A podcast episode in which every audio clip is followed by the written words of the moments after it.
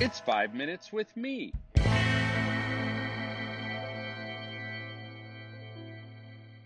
Hello, friends. Welcome to Five Minutes with Marko. So, uh, last year, I think it was last year, I did a uh, four part sub series uh, on this podcast that I affectionately called Nuggets. And uh, just a loose collection. You could say it was each episode was a, a collection of uh, three, four, or five one minute with Marko episodes. Uh, and I liked it. And so I'm doing it again because it's my podcast and I can do what I want.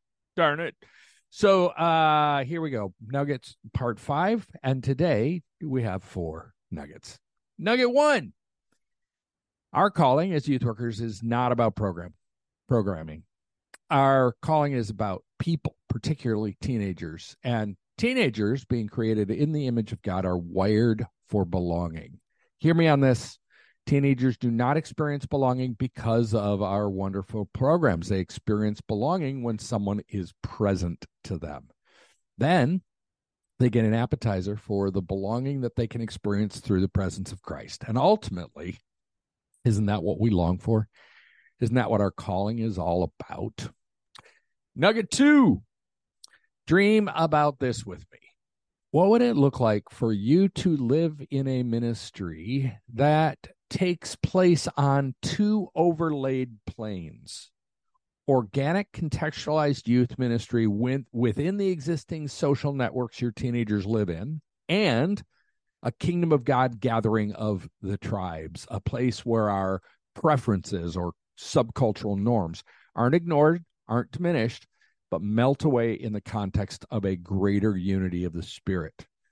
It's a parallel mindset to the thinking behind the mashup word glocal, meaning global and local. You might listen need to listen to that nugget again. But moving on, nugget three. Uh, I am a firm believer in the opportunity brought on by failure. Shoot, my journey is littered with much more failure than success. Some real doozies and there's no question in my mind that I've learned 10 times more, maybe 100 times more from my failures than from any of my successes. Of course, there are vastly different kinds of failures. Off top of my head, I'm going to divide them into four categories. Number one, failure from stupid, even knowingly stupid choices. It's an opportunity to learn. Uh, category number two failure from lack of ability. It's an opportunity to learn at least about oneself and one's limitations. Number three, category three, failure from lack of trying. This is the worst kind, in my opinion, but it's still an opportunity to learn, of course. And then finally, number four, failure from trying. So let me recap those, and then I'm going to talk a little more about the last one. Failure from stupid choices, failure from lack of ability, failure from lack of trying, and failure from trying. From that last one, like from taking a risk that didn't work out. This is, I think, probably the best and most noble kind of failure. In fact, I'm going to call it noble failure. Our youth ministries and churches simply must get into a cycle of change and embrace the concept of noble failure if they're going to survive in the years and decades to come. The youth cartel tries to embrace this, though sometimes we fail. We'll say, "Oh yeah, that it was a noble failure. We did our research, found a good partner, had a good had good assumptions, and it didn't work out. It was a great opportunity to learn." Of course, that's easier said than done. Two questions for you to wrestle with in response to this. One, what and how have you learned from failures in your life and ministry over recent years? And two, how can you crank up noble failure in your practice of youth ministry? Nugget four today, our last nug for the day. Uh, recently, a youth worker messaged me asking for insight on how to last in youth ministry.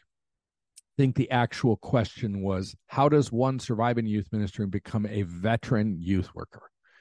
Here's my response after 42 years in youth ministry, there are a few things I'm seeing about survival and thriving as a veteran. One, my passion and calling haven't changed, but my role and relationships have to grow and change as I age. As a young youth worker, I was kind of like an older brother relationship with teenagers. And then in my 30s, my relationship with them was kind of like that of an uncle. Uh, and then I had years as a sort of surrogate parent. And now I'm older than the parents of all of the seventh grade guys in my small group. And I'm really in a grandparent like relationship with my guys. I need to exercise wisdom about how to maximize the opportunities that that relationship, being like a grandpa, the opportunities it provides, and be cautious about the limitations. Nothing is more lame than a 60 year old youth worker trying to pretend that he's 23 years old.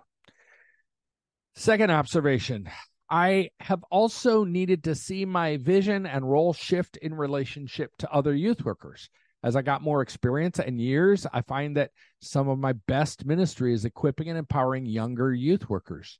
Veteran youth workers often move into a role of multiplication, seeing my ministry calling mostly lived out through youth ministry volunteers who are half my age.